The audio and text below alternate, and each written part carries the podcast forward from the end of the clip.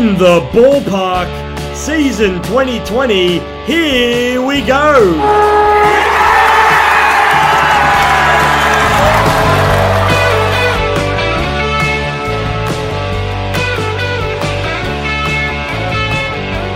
It's all or nothing for the Brisbane Lions. They have to beat Richmond. They have to make a statement. And as Leigh Matthews said famously many years ago about the 2001 Bombers, if they bleed, you can kill them. And I believe if Brisbane expose a weakness with Richmond, they are every chance of beating him. And they give hope to the rest of the competition that Richmond can be beaten in finals. I'm going to put it all on the line for Brisbane. No excuses, Brisbane. You're winning this game. It's a great story, and they had to beat the very best. Forward. Here it comes. Listen to this.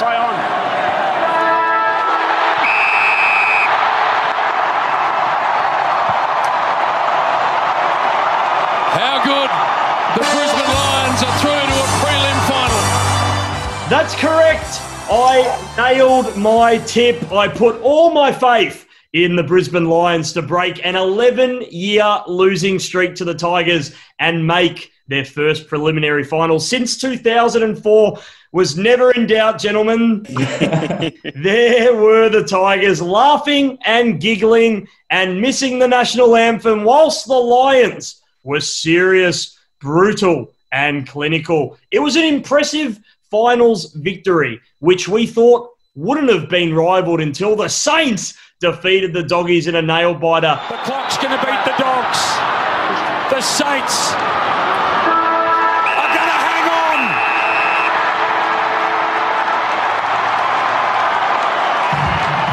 Their smallest win in a final since the 1966 grand final.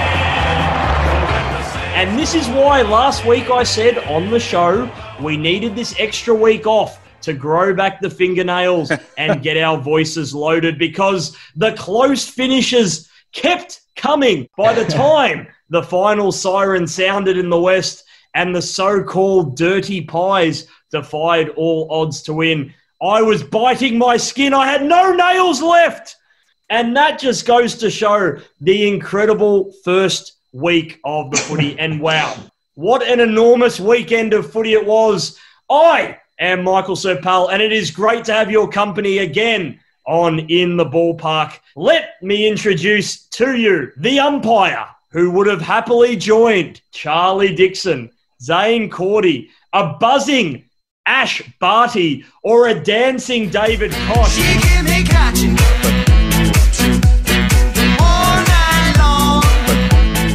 in the stand oh. if Steve Motlop didn't run in and kick his second goal against his old mob when the crowd were about to erupt. If another contentious free kick was given, it's Ryan. Never pay a free kick against us. Frizy Hartwick.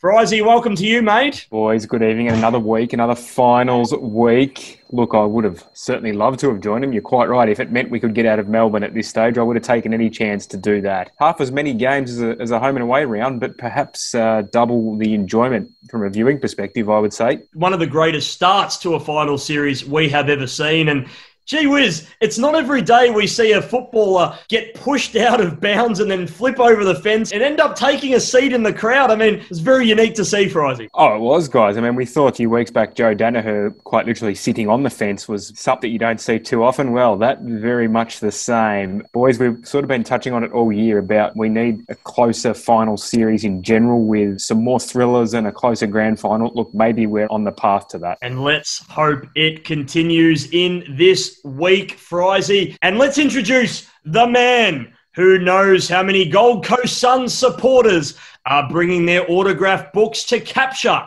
half of their old side playing on Friday night at Metricon. And the man who knows how many St Kilda fans have went searching for Ben King on the Gold Coast to see if they can get another 200 centimetres back in their side for this week's clash and how many Swan Street tattoo parlors are quickly changing their refund policies for all those premature Tiger supporters. It's Maxi, Tiger King Tattoo Tonner.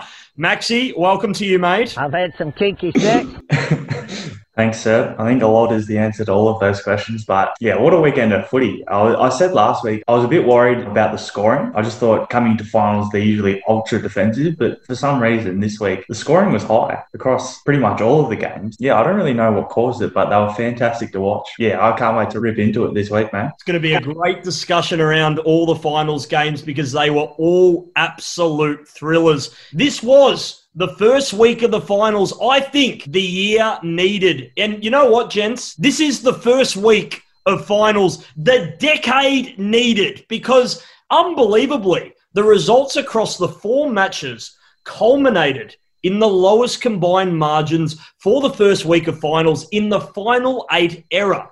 So if we add them all up, the total margin was 35 points, which was the lowest in the first week of finals since 1994. So we've had to wait 26 years for it. We're not even 26, gentlemen. So this is the lowest in our living memory. So perhaps shorter quarters are a good thing for finals footy, gents. Well, you've certainly done your homework, Serps. That is a Maxi Tonner stat right there. That is a great piece of research. I had no idea that was the case. So first of all, well done to you there. Look, yeah, I think, boys, would I be sort of fair enough in saying fans, generally speaking, may not even notice or won't even object to a low scoring game if it's a close, tight one. At least this week, we saw a few of those and less finals blowouts that we've sort of become used to. And if this is the trend that we're seeing for the next three weeks, that won't hurt the spectacle at all. And it's incredible, Frizy, with the 15 minute quarters you get to the final quarters, and two games stand out for me both the St Kilda Western Bulldog game and the Brisbane Richmond game. You have Brisbane and you have St Kilda, both up by a decent margin, trying to slowly burn down the clock. They get to 14, they get to 10, they get to nine minutes,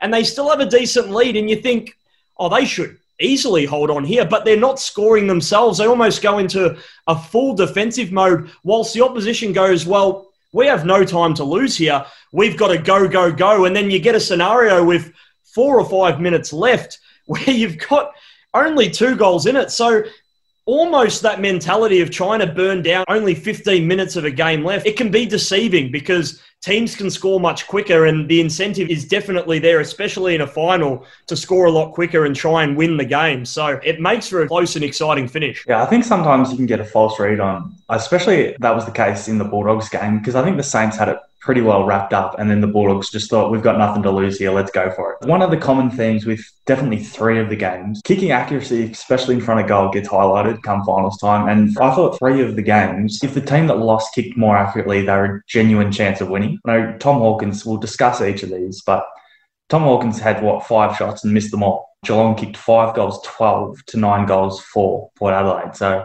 you think that Port ended up winning only by 14 points. Everyone's talking about well, what are all these problems that Geelong have got? But the reality is, if they kicked straight, they were a genuine chance. Western Bulldogs kicked nine goals, 10. I think it was late in the third quarter and throughout the fourth quarter, they had a heap of opportunities to kick relatively simple goals. Lachie Hunters comes to mind, especially. West Coast Eagles, they kicked 11 9. So that's not terrible. That's above 50%. But then you compare that to Collingwood, who've kicked 12 goals, four. So really close games. And it just goes to show for some reason, whenever finals comes around, kicking accuracy in front of goal gets highlighted way more than it does in the regular home and away season. Exactly right, Maxi. Richmond had their opportunities to get really, really close, and we will talk about the little bit of paint that the ball took on the post as well, which was a big turning point in the game. But yeah, there were moments there that Richmond would like to have back as well with their scoring accuracy. So it's definitely a theme that is highlighted a lot in finals. And gents, incredible to believe that the average winning margin for this week was just nine points. So just over a straight kick, which even highlights your point more, Maxi, about just how important it is to kick straight in these games. And that's also a reason why I'm sitting here today, gents, with next to no fingernails. So that's why I need another bye week myself. I might have to sit out this round and get ready for the prelim finals. It's worth some thoughts that if you're going to uh, keep yourself right for prelim and grand final week, that's your biggest stage. So maybe maybe it's all for the best. so crazy. And I think there's actually these ointments out there where you get a little brush and you can paint something on your fingernails that tastes quite awful like a rotten egg. So it kind of discourages you from biting your nails. So I might have to look into that technology. Do you ever drink any coconut water, mate? I don't, Maxi. Why do you ask? it's good for your nails and hair. Makes them grow. Tastes disgusting, though. But if you can handle the taste, and you want to grow your nails quickly, bit of coconut water. Is it possible that I can get away with a bit of coconut water and possibly a pina colada or uh, some Malibu? Uh, I don't have the answer for you, mate, but sure. but I, I, have sat next to you in tense finals games, and I can tell everyone he goes pretty hard on the fingernails. He doesn't stop, so I'll be worried for your fingernails in the coming weeks, mate. I'm not much into health food. I am into champagne.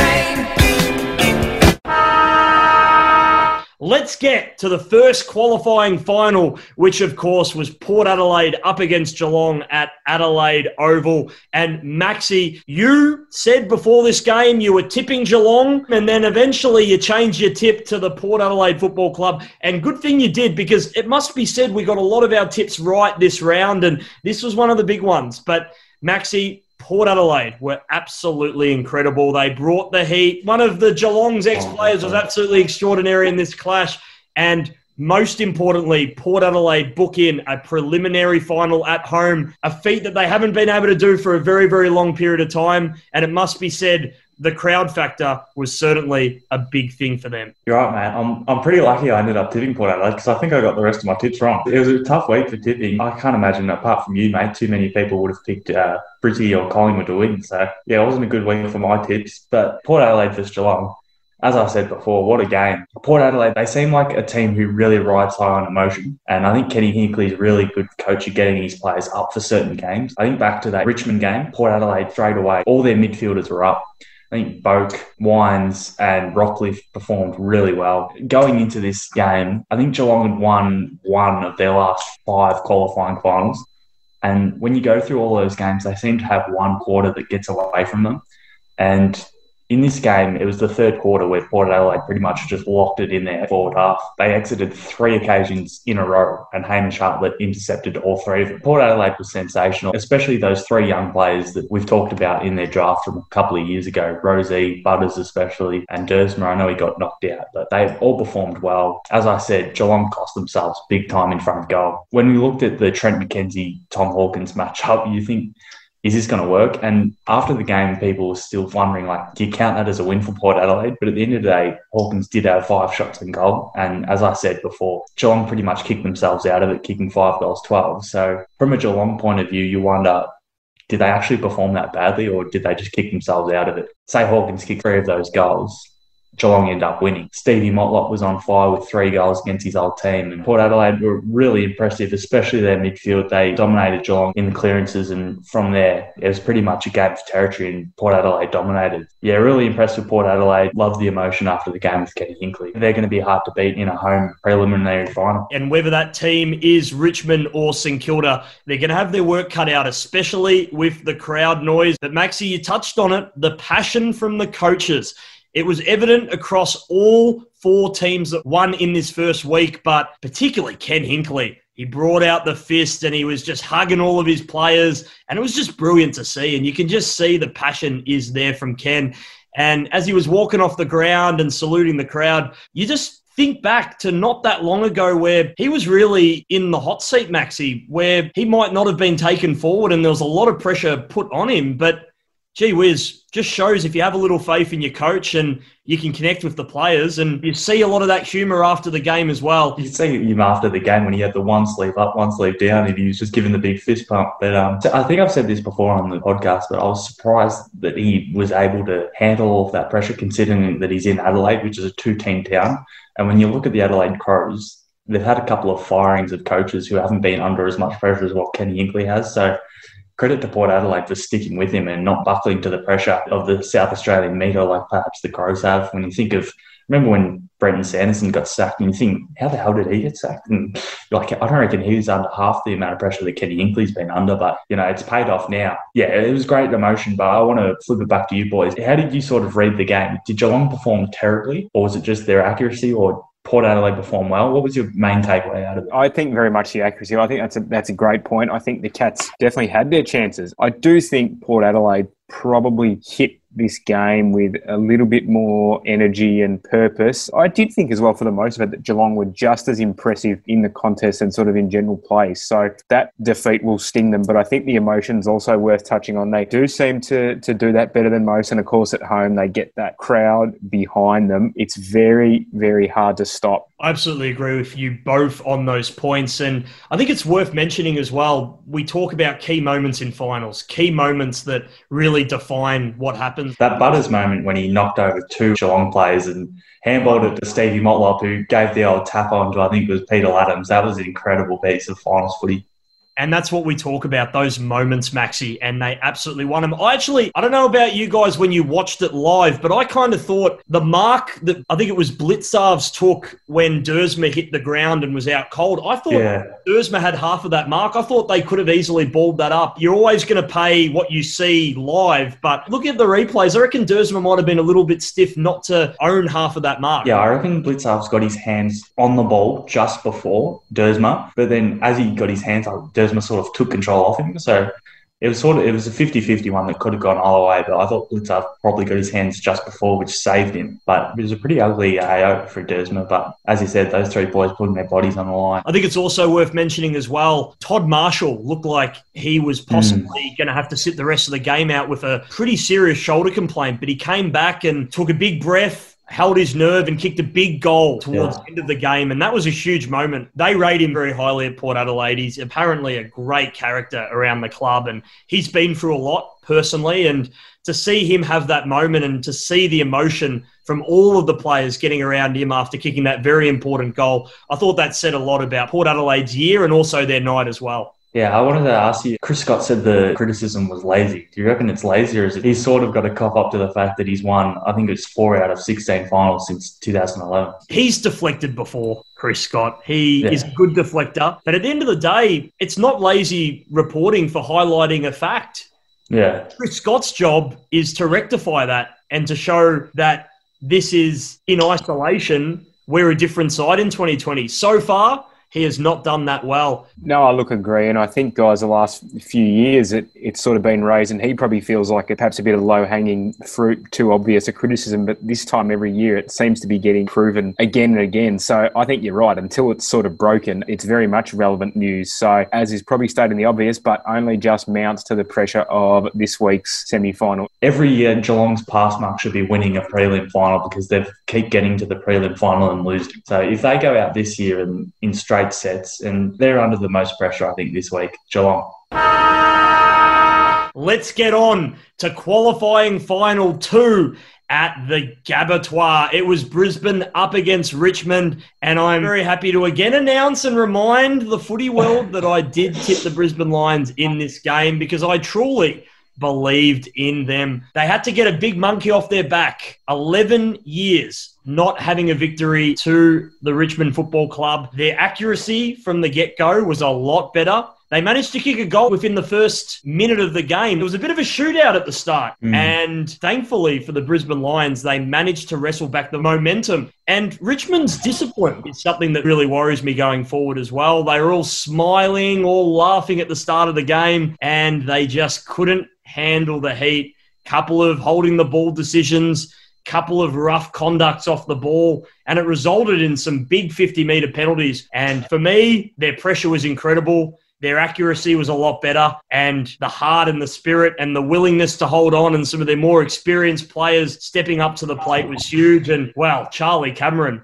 getting that big monkey off the back with Dylan Grimes playing up the ground more, having a bigger impact and kicking goals in a final. That's what stood out for me. What about you, gents? Yeah, you're right. To rewatch the game, I think Brisbane looked like the better team pretty much all night. And even if you look back at this game last year, Brisbane actually played pretty well in that first half. I know Richmond kicked away in the second half, but Brisbane were pretty impressive in that first half. They just kicked in accurately. They were just like a complete side. I think when you said they kicked the first goal, that Daniel Rich goal in the first minute or so, Daniel Rich was excellent in that first quarter, and for the rest of the night, he's kicking. It's seriously, it's a it's a weapon that whoever plays Brisbane's got to watch out whenever somebody's got a mark around the 50 metre mark. Yeah, I was really impressed with Hugh McCluggage. I thought he was pretty impressive. And also Jarryd Lyons, who talk about a bloke who got delisted by Gold Coast, traded by Adelaide, and all of a sudden is probably one of the best midfielders and one of the best sides in the comp. He was seriously impressive. But that Lachie Neale goal from 50 metres, for someone who hasn't had a touch, you talk about moments in finals. That moment, another moment was the Archie, the rundown. It wasn't even a tackle. He just got a bit of pressure. Brisbane ended up going down the field, kicking the goal. And as you said, Charlie Cameron, he played Grimes perfectly, got him up the ground. I think the commentary was that he actually played as a half forward flanker and not trying to play as a big key forward. So he ran Grimes around and got him back on the way to goal. So pretty complete performance from Brisbane. Really impressive. And I think even Hipwood as well, Maxi. He was really good, yeah.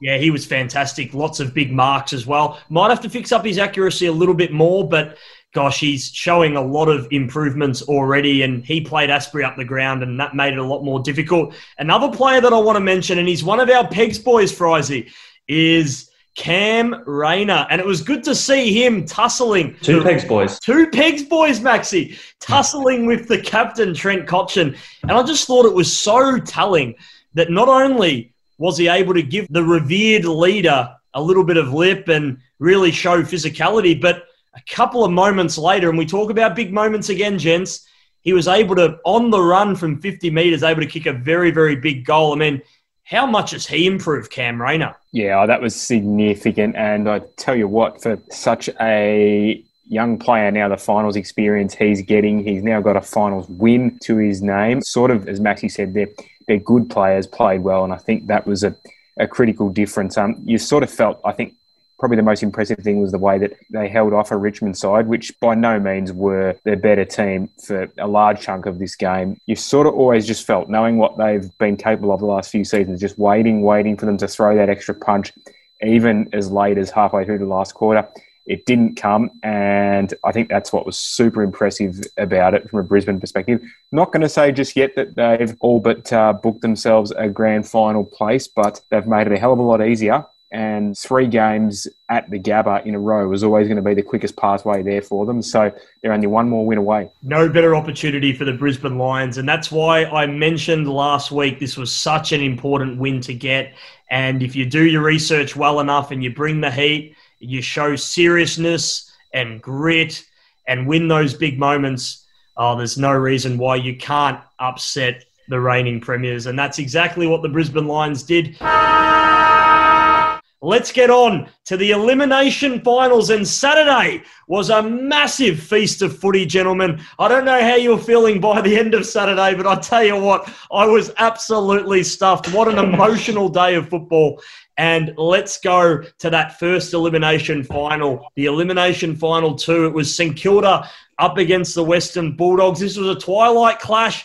And I've got to say, this was one of the best finals games of the round. And Frizy, tell us what made you so, so excited about this game and what made you stand up and run around and act like a crazy man in those last five minutes of the final quarter? Well, I thought I told you about my little episode there in confidence, boys, but how it's out there now. So I guess that's what finals can do. Another close one, this a three point win to the Saints. Wow. I suppose, guys, it might be appropriate for the Dogs that they don't go a step further given the inconsistency that they've had all season. We've talked about it at length. Perhaps it's an appropriate result. Even non St Kilda supporters might have been praying for them to get through with their first finals win in 10 years. They did that, leading for most of the game and, of course, by four goals at half and three quarter time. A great effort by the Dogs to get it back to where they did. Their midfield tried pretty tirelessly regardless. But um, look, the leadership of their skipper, Jarryn Geary, the Saints, Paddy Ryder as well. He was obviously emotional in the end scenes there and limping off. Dan Hannebery as well was another prolific performer. They were certainly the more consistent side of these two during the season. So perhaps the result is a just one. And it's important you highlight the experience that St Kilda have from other clubs, the likes of Paddy Ryder And Dan Hannebery, you just saw the way they played, especially Dan Hannebery, and you go, this guy has played in finals games before. He's played in crunch matches. He just had a certain intensity and awareness and cleanness that some of his players around him didn't quite have. And a lot of people criticised the move of getting Dan Hannebery to the club. He didn't play a lot of games in his first season there, but when you watch St Kilda play in that final and you see the way Dan Hannebery plays and that experience that he brings, you can just see the Saints' vision there. And it really, they pulled it off, didn't they, Frizy? Yeah, absolutely. Look, I think it's worth highlighting the experience and, and what that can do for the group. It may have been probably the biggest factor this year in such a rapid rise. I tell you what, there's really no limit on where they can go yet. While we might still have Richmond as the favourites coming into this week. Wow, you'd be a brave man to tip them with certainty. Absolutely. The Saints are up and about as they have been for most of the year. Melbourne or not, it is an incredibly exciting little period for their fans. Let's talk about their inspirational skipper for a moment. Jarryn Geary because he played a very important role, which he has been doing for a lot of this season, playing lockdown defensive roles and at times drifting up forward and playing defensive forward roles. He played a crucial role on All Australian defender Caleb Daniel. And it must be said that Jarryn Geary had the better of Caleb Daniel, especially in those marking contests in the forward line. Yeah, that is significant. And this, this guy really is such an unheralded, underrated performer. And you can see why he is, of course, picked as their leader. Just on the Saints as well, guys, you probably would have heard the news. I was going to mention Jake Carlisle there, as we know was another of their better performers. He's leaving the hub, I believe, to witness the birth of his next child. I think number three. There was a bit of back and forth I sort of heard through general sort of media and that in the last couple of days. I'm not sure what you guys make of that. It's hard to criticise, but we're footy fans. You can sort of get excited, but at the end of the day, witnessing the birth of your third child, so you can't go too hard on him. But you sort of at the same time wonder if this was maybe a few decades ago, would he have made the same decision? It's 2020. Times have changed and you can't be too harsh on him. Listening to Jake Carlisle speak about it sounds like it's been a tough time for him in the hub. He's obviously had a tough period of time at the St Kilda Football Club. It hasn't been as consistent as he would have liked, not only with his body, but also with his own decision making and his personal struggles. Hasn't been an easy time for him. He did speak about how happy and overjoyed he was when his family came and joined him in the hub for a short period of time and them leaving, it has been tough for him since then. So I suppose in a lot of senses, it might be good for his own personal health to get out of the hub and to be with his family. But equally, I agree with your point as well, Maxi, especially in a crunch final time. If this had been played in yesteryear, might have been a different outcome. And yeah, possibly the club might have been asking more from him. So yeah, it's hard for us to judge. None of us have been fathers before, no. and it's a tough one to comment on. Big loss though for Saints, considering they got Paddy Ryder Jake Carlisle out, and also Ben Long's been suspended. Three big outs from a massive elimination final. Absolutely, Maxi. And I think the guy that they want to bring in, Josh Battle, there is a lot of word around him not being quite 100% with his foot. So interesting to see whether he gets up for that game as well. They've got Dylan Roberton. Wouldn't that be a big story if Dylan Roberton? Be, that'd be huge. We just hope for him that he can get back out there again. And, and if he does,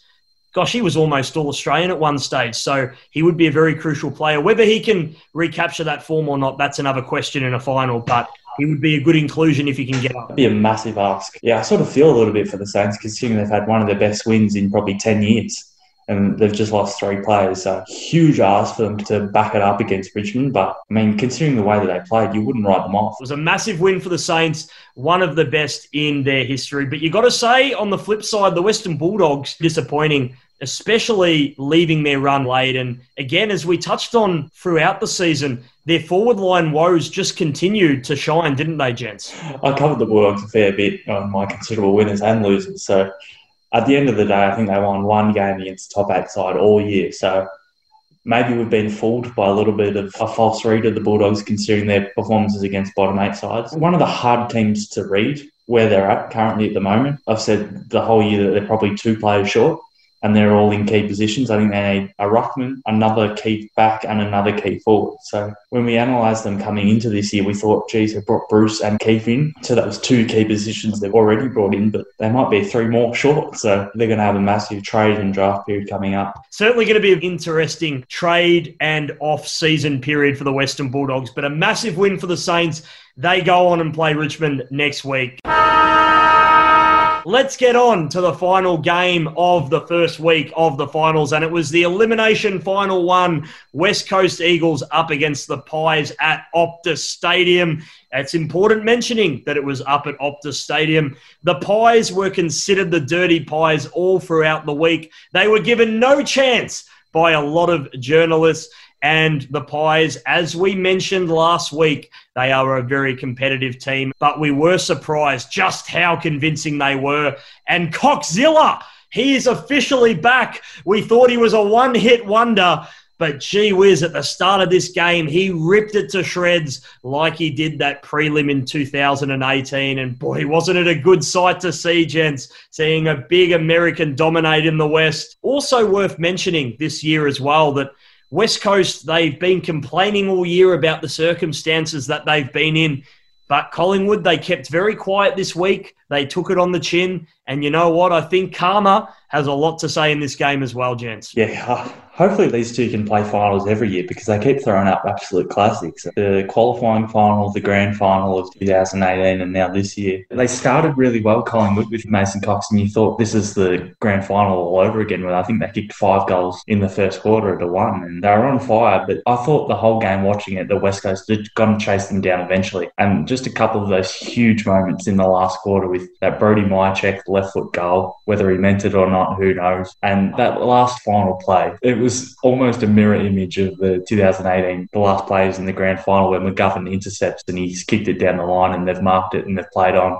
You just thought, oh no, this is going to happen again, and Collingwood are going to get robbed. Yeah, I think it was Taylor Adams who made the intercept, and then Pendlebury. What is sort of underrated that he didn't just bomb it long. West Coast still had a few numbers, and they could have intercepted again, but he found a target again. So Collingwood actually held onto the ball and then they could run down the clock. But they're exceptional. I, I love the Brayden Maynard against Liam Ryan. I think Ryan kicked three goals in the end, but Ryan sort of got him right up the middle like he did in the 2018 grand final all over again. I uh, felt a bit sorry for Maynard, but yeah, what a battle and what a game. I don't think many in general, and certainly not many of us on here, I know I didn't give them the slightest chance heading into it. Yeah, and of course, some of the super finals they've played as far back as the last 20 or 30 years, it's absolutely frantic every time it feels like. But of course, away from home and with all the things going against them, this is just huge. They didn't let the stage or the crowd stop their run. There were some really desperate efforts in those final minutes from some of the Collingwood players. I suppose the tone was set, wasn't it? Big Mason in that first quarter, you know, big grabs, three goals, goodness me. And Taylor Adams,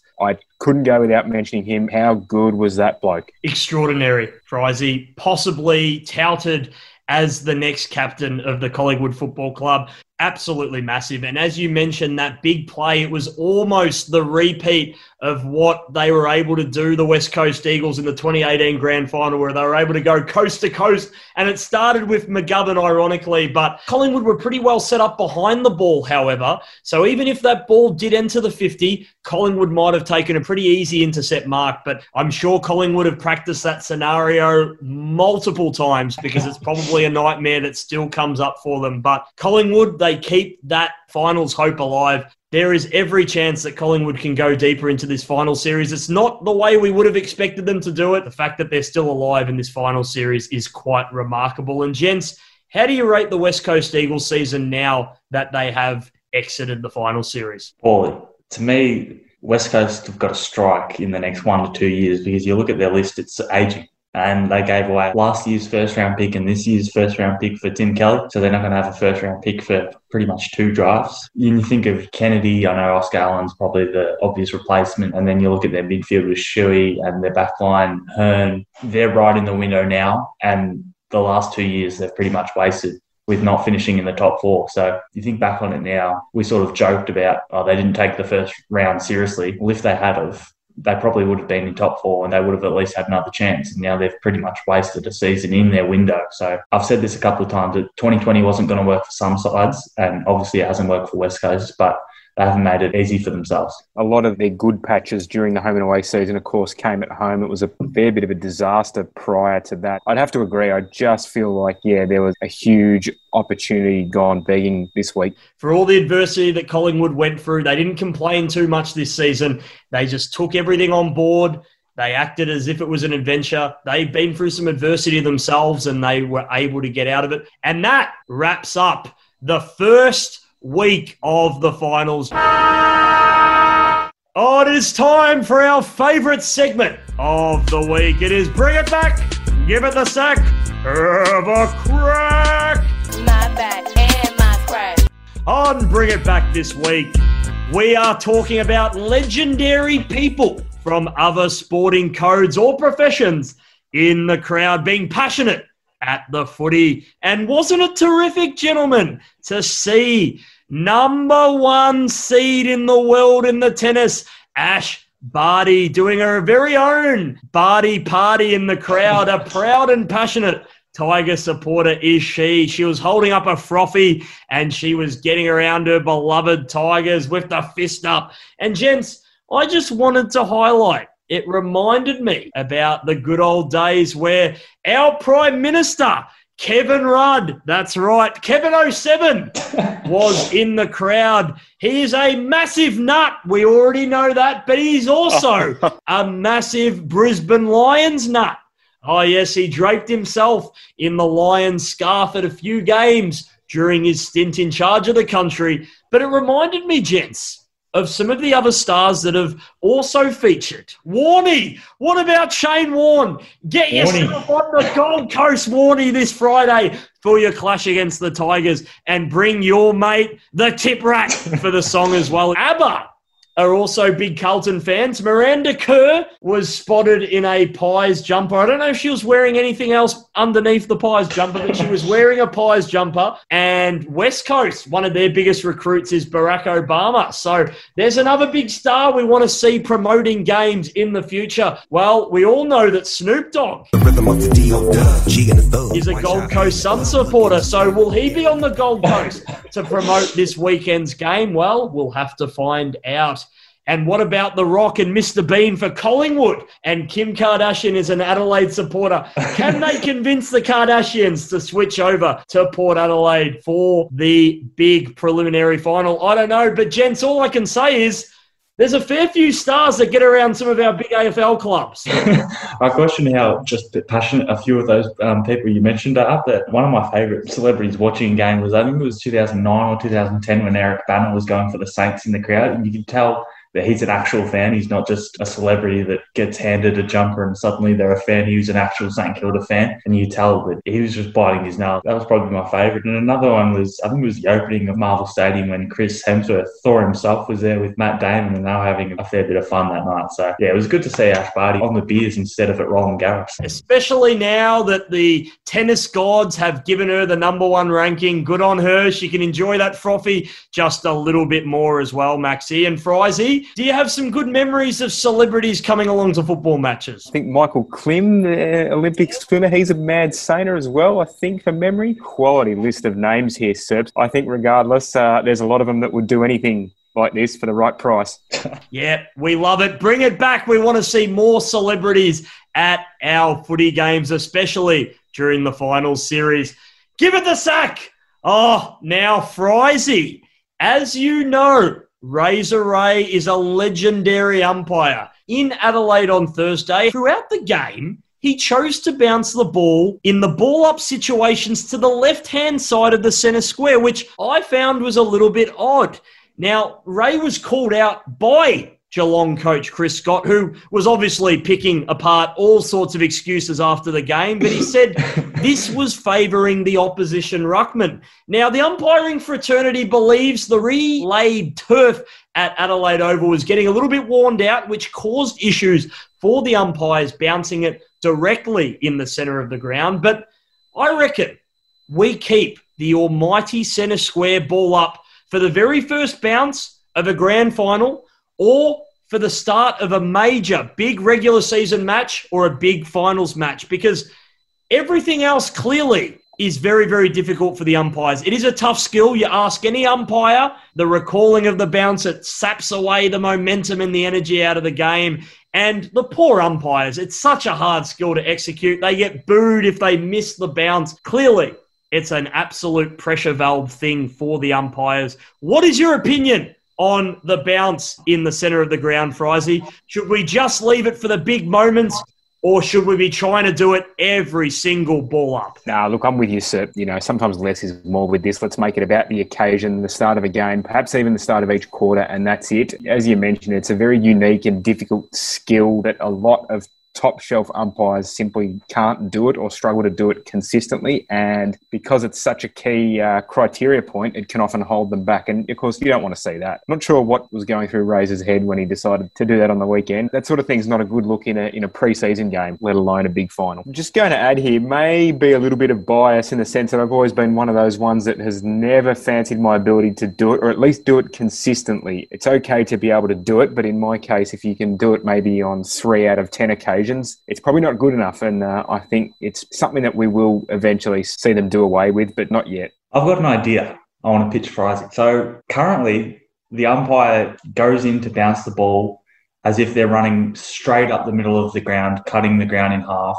What if they switched it to where the umpire came in to bounce the ball in line with the middle of the goals rather than going straight through the wings? And that way, if the ball bounced, it would go towards either side of the wing and wouldn't favour either side. So you'd actually switch how the ruckman is standing. I get you here, and look, I don't think it's as radical as some might think either. And it, it probably means that the poor umpire, especially if they're the size of someone like Ray, they're less chance of colliding backwards into players as well. Even if they keep going with what they have now, they should take the time off that he's lost and just put it back on the clock. As soon as a bounce gets recalled, add that time back onto the clock. I'm glad you mentioned that, Maxi. Yeah, for mine, that should just be a not negotiable. Lose two or three seconds here there can be crucial in a tense last quarter. I can't believe that hasn't been rectified yet. We want to keep the bounce, but possibly in the future just for show, not for every single contest, but possibly if they make those changes that Maxi suggested, who knows? It might be a lot easier for the officiating umpires. Let's get to have a crack.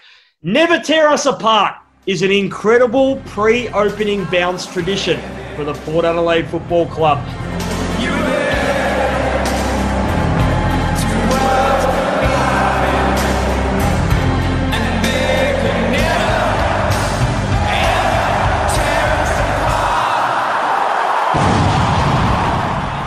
Makes the hairs stand up on your neck and it proves that Adelaide folk can remember lyrics to songs.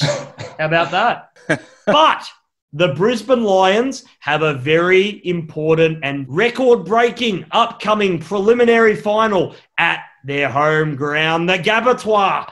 And I put this to the Brisbane Lions. You need to get an anthem for the whole crowd to get into before the bounce of the ball. And gents, I have some suggestions for you. Oh dear, here we go. More innovation. All right, the first song you should remember is Africa by Toto. How about that? The whole crowd listening to Africa and they're singing. Gonna take a lot to drag me away from you. There's nothing that a hundred men or more could ever do. I bless the winds in the Gabbatoir. Oh, Serps. How about that as a change of lyric? What do you reckon? Oh, look, I'd pitch this recording to as many places as you can, sir. What's the worst that can happen? And what about this classic? It is a little bit slower. It may not be as much of a pump up song, but what about The Lion Sleeps Tonight? A bit of a, oh, him boy, oh, him boy, oh, him boy. I mean, the lion sleeps in the jungle and you wake the lion up and you can have this reenactment on the field where this lion's sleeping and the person who's presenting at the crowd, possibly me, I'll put my hand up. Let's wake up the lion, everybody, let's go! And then you've got all these people going, you know, oh boy, oh boy, and then you can just see the lion's head just starting to raise off the ground, and then everyone gets the line up and they go nuts, and then they blow the, the whistle and they get playing. What do you reckon?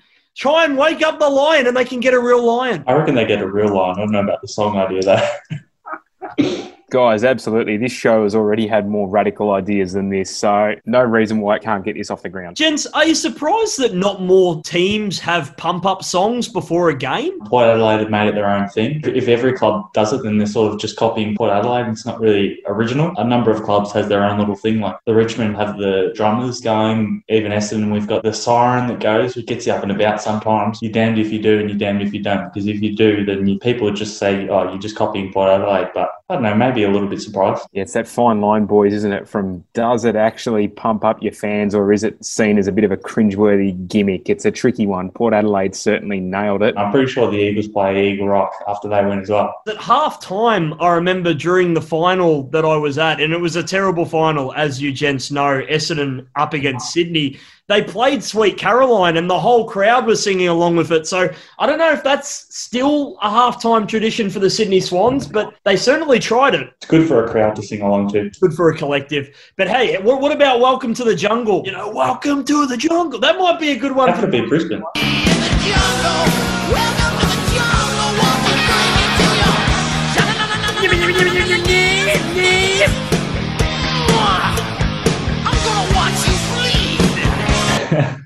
You're going down the right line here. You're going for tried and trusted songs that everyone knows. Yep, yep. Even if you just get the crowd to just go, welcome to the jungle, then the lion that's in the middle of the ground is, "Ah!" and everyone's like, yeah, we got it pissed off. We're going to play well tonight, sort of thing. So that would make me very, very happy. So, Brisbane Lions, if you're listening, welcome to the jungle and a real lion. If you can get that done before the prelim final, we'll be impressed if you're on in the ballpark. Alrighty, I am excited to get into the two semi-final matches for this round. And let's get started on Friday, October the 9th. It is the second semi-final. It is Richmond up against St Kilda. 750 at Yes, Metricon Stadium on the Gold Coast, which officially means this is going to be the first ever final at Metricon Stadium on the Gold Coast. And how insulting is it that the Gold Coast aren't even in the first final on the Gold Coast? Ouch! Oh, I wonder if Dimma's sending out a little bit of a stinger message to the Gold Coast Suns. He has stolen a, a few of their players, so maybe this is just another bit of salt into the wounds of the Gold Coast Suns. But interesting choice to play this game at Metricon Stadium, gentlemen. We know that the Richmond headquarters are about 400 metres from the ground, so it is convenient for them. But you would think having the option of playing at the Gabba, having a bigger crowd, considering that the grand final is going to be played on the Gabba, that they would have preferred to play it on the Gabba, but they are going with, by the looks of things, a clean record at Metricon Stadium this season. What are your thoughts on the venue, guys? I was a little bit surprised initially when I heard it, but when you sort of hear that Richmond are around the corner from Metricon, it's probably not as big a surprise. And I think the Saints are a fair drive from Metricon, so maybe that's a little tactical advantage. And but I think Richmond have got a pretty decent record at Metricon. um, I don't know if they've lost a game there this season, but yeah, it's a little bit surprising. But just on the game, Richmond will obviously get Tom Lynch back. I think he was pretty angry that he wasn't playing in last week's game. So big in for Richmond, especially it'll help out their forward line immensely. And considering that Carlisle's out, Dougal Howard's probably going to have his hands full with Tom Lynch and also Jack Riewoldt. You'd think Wilkie would probably get that match up, but uh, you'd be a brave man to tip St Kilda this week. I reckon they'll trouble with their ball movement because the Saints move move the ball pretty quickly. And I was really impressed with the Saints forward line on the weekend with Tim Membrey. He played excellently. I think he had multiple goals and had a fair bit of the ball for a key forward. And Max King in his first final looked incredible. And obviously Dan Butler should have been all Australian, probably one of the best small forwards in the comp. So I reckon the Saints will trouble them. But yeah, as I said, considering Richmond have just lost a final, that'll probably sting them. And with Tom Lynch back, I think you just have to tip Richmond and trust in the reigning premiers. Yeah, look, I think so too. It's almost too difficult to tip against them. So personally, I wouldn't be doing that. I think they'll win. I know there's the lure of straight sets, and it's always a possibility. And maybe that little edge will work in the Saints' favour. They'll definitely trouble them with the speed. I agree. If they can bring the same pressure from last week, we know obviously Richmond at the best of times and probably the worst of times are a very high pressure side. So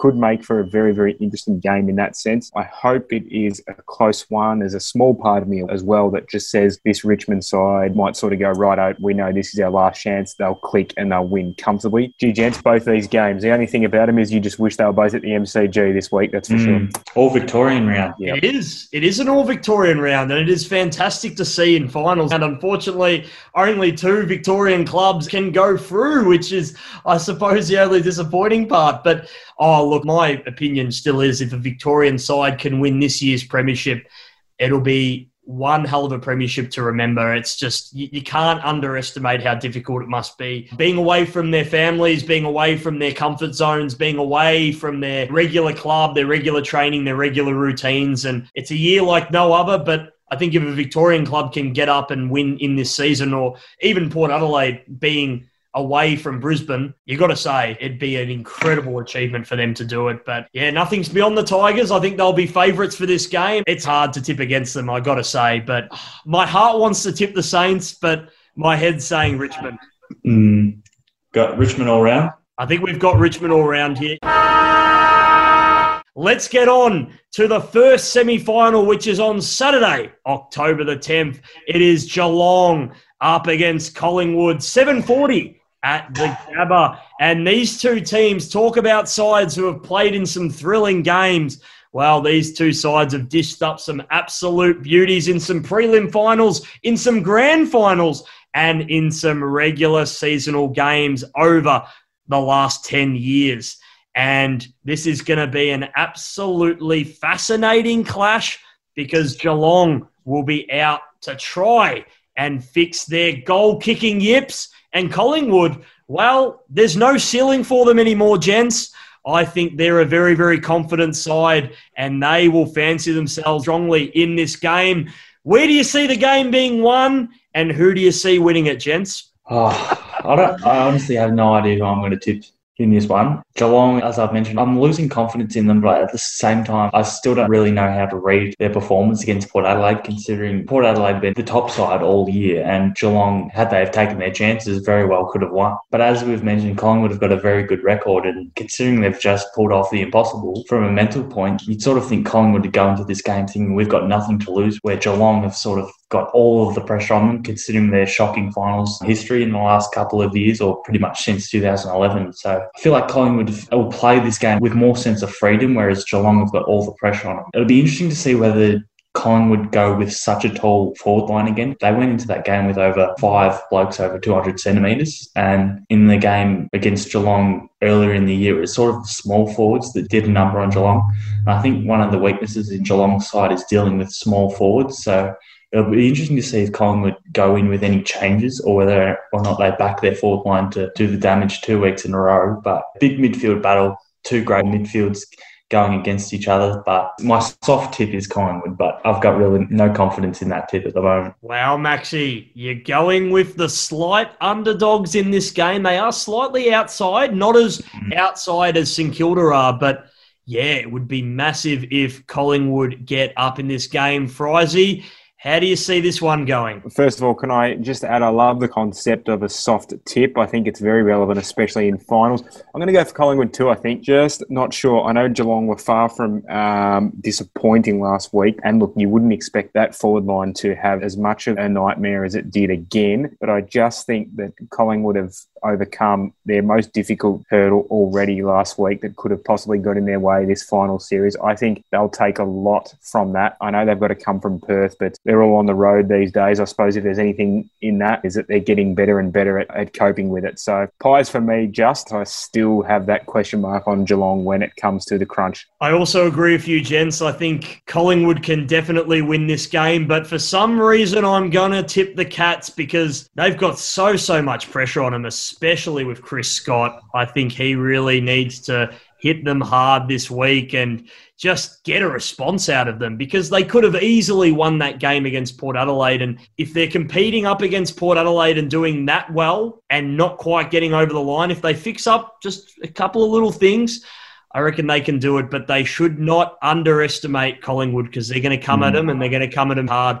I'm going to tip Geelong just, but again, almost a soft tip with no great confidence here. Yeah. Out of these two games, this is probably the closer one, I'd like to think. That is a wrap up of the semi finals for this week. Going to be absolutely scintillating. And whatever matchups come for the preliminary finals, they are set to be absolute thrillers. Will it be a all interstate grand final? Well, we'll find out. Well, gentlemen, it has been another massive week of In the Ballpark. What an extraordinary first week of the finals we have encountered with our very own eyes. I think we've all deserved it, and we are very excited for the semi finals this coming week. Thank you very much, guys. You have been amazing, as always. Thanks, sir. Thank you, Serpers. And thank you out there, you passionate footy supporters, for listening to another emphatic episode of In the Ballpark. We'll see you next week for a huge preliminary final episode. We can't wait to have your company. See you next time on In the Ballpark.